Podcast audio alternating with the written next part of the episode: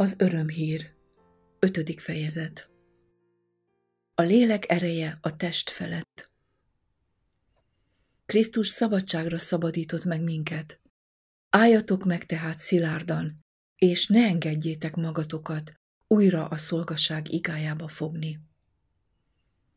A Galata levél negyedik és ötödik fejezete közötti kapcsolat szorosabb, mint bármely más kettő esetében. Olyannyira, hogy nehéz megérteni, hogyan tudta valaki fejezetekre osztani. Nem szabad abba hagynunk az olvasást a negyedik fejezet harmincegyedik versénél, hanem el kell olvasnunk az ötödik fejezet első versét is, mint ahogyan mi is tettük. De nem tanultunk meg mindent, amit ebből a versből meg lehetne tanulni, ezért többet fogunk vele foglalkozni. A szabadság, amelyet Krisztus ad. Amikor Krisztus megnyilvánult testben, az volt a munkája, hogy hirdessek a foglyoknak szabadulást, és a megkötözötteknek megoldást. Ézsaiás hatvanegyedik rész első verse. A csodái gyakorlati munkásságának illusztrációi voltak, és az egyik legszembetűnőbb csodáját elemezhetjük ebben a tanulmányban. Tanított pedig szombatnapon a zsinagógában. És íme volt ott egy asszony, kiben gyengeség lelke volt tizennyolc esztendőtől fogva, és meg volt görbedve, és teljességgel nem tudott felegyenesedni. És amikor ezt látta Jézus, előszólította, és mondta neki: Asszony, feloldattál a te betegségedből. És reávetette kezeit, és azonnal felegyenesedett, és dicsőítette az Istent. Lukács tizenhárom, tíztől tizenháromig tartó versek, angol fordítás. Amikor a képmutató zsinagóga fő rosszallását fejezte ki Jézus szombatnapi csodatétele miatt, ő rámutatott arra, hogy mindenki eloldja az ökrét vagy a szamarát a jászolból, és megitatja azt.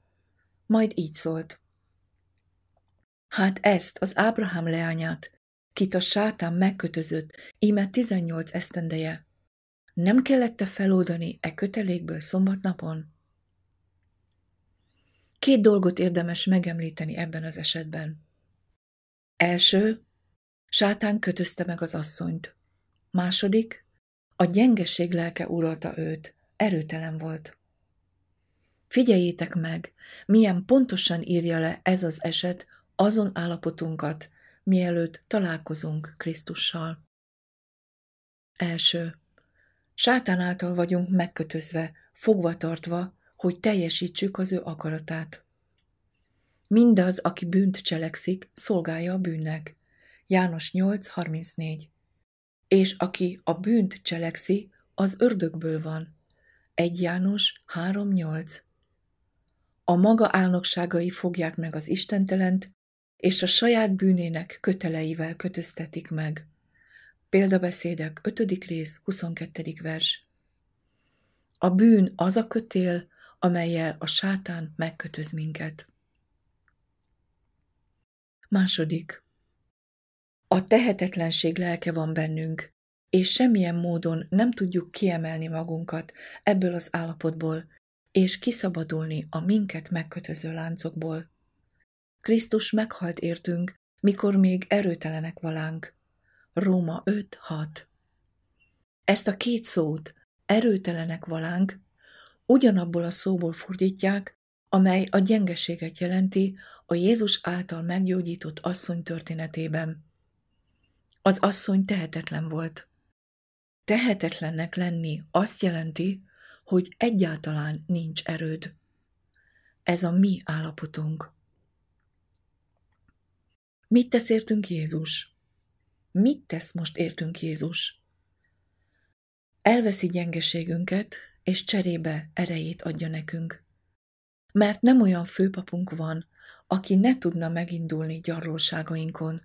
Zsidók négy tizenöt. Ő vette el a mi erőtelenségünket, és ő hordozta a mi betegségeinket. Máté nyolc tizenhét. Ő lesz minden, ami vagyunk, hogy azzá váljunk, ami ő. Krisztus törvény alatt született, hogy megváltsa azokat, akik a törvény alatt vannak. Ő megszabadított minket az átoktól, átokká tétetett értünk, hogy áldás szálljon ránk. Bár bűnt nem ismert, bűnné tétetett értünk, hogy mi Isten igazsága legyünk ő benne. Második Korintus öt huszonegy. Miért teszi ezt? Miért szabadította meg Jézus az asszonyt a gyengeségéből? Azért, hogy szabadon távozhasson. Minden bizonnyal nem azért szabadult meg, hogy szabad akaratából folytathassa azt, amire korábban kényszerítve volt, hogy megtegye. És miért szabadít meg minket a bűntől?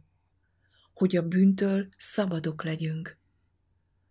A test gyengesége miatt képtelenek vagyunk betölteni a törvény igazságát.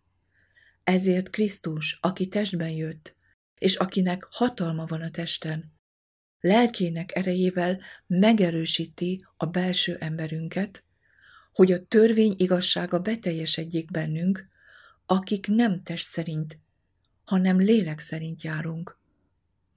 Nem tudjuk megmondani, hogyan cselekszi meg. Egyedül ő tudja, hogyan kell ezt megtenni. Mert egyedül csak ő rendelkezik hatalommal, de mi megismerhetjük ennek valóságát.